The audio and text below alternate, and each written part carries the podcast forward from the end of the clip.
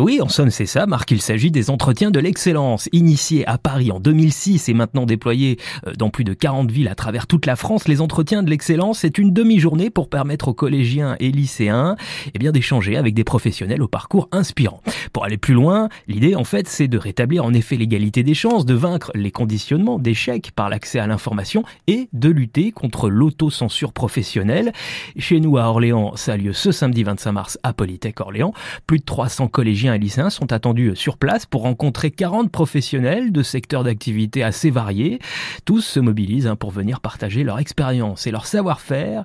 L'idée, c'est donc d'encourager chacun à trouver sa voie et oser s'engager dans des filières d'excellence. Les secteurs représentés sont par exemple la construction durable, les arts, la culture, les métiers du droit aussi, de la justice, les métiers du sport, de la santé.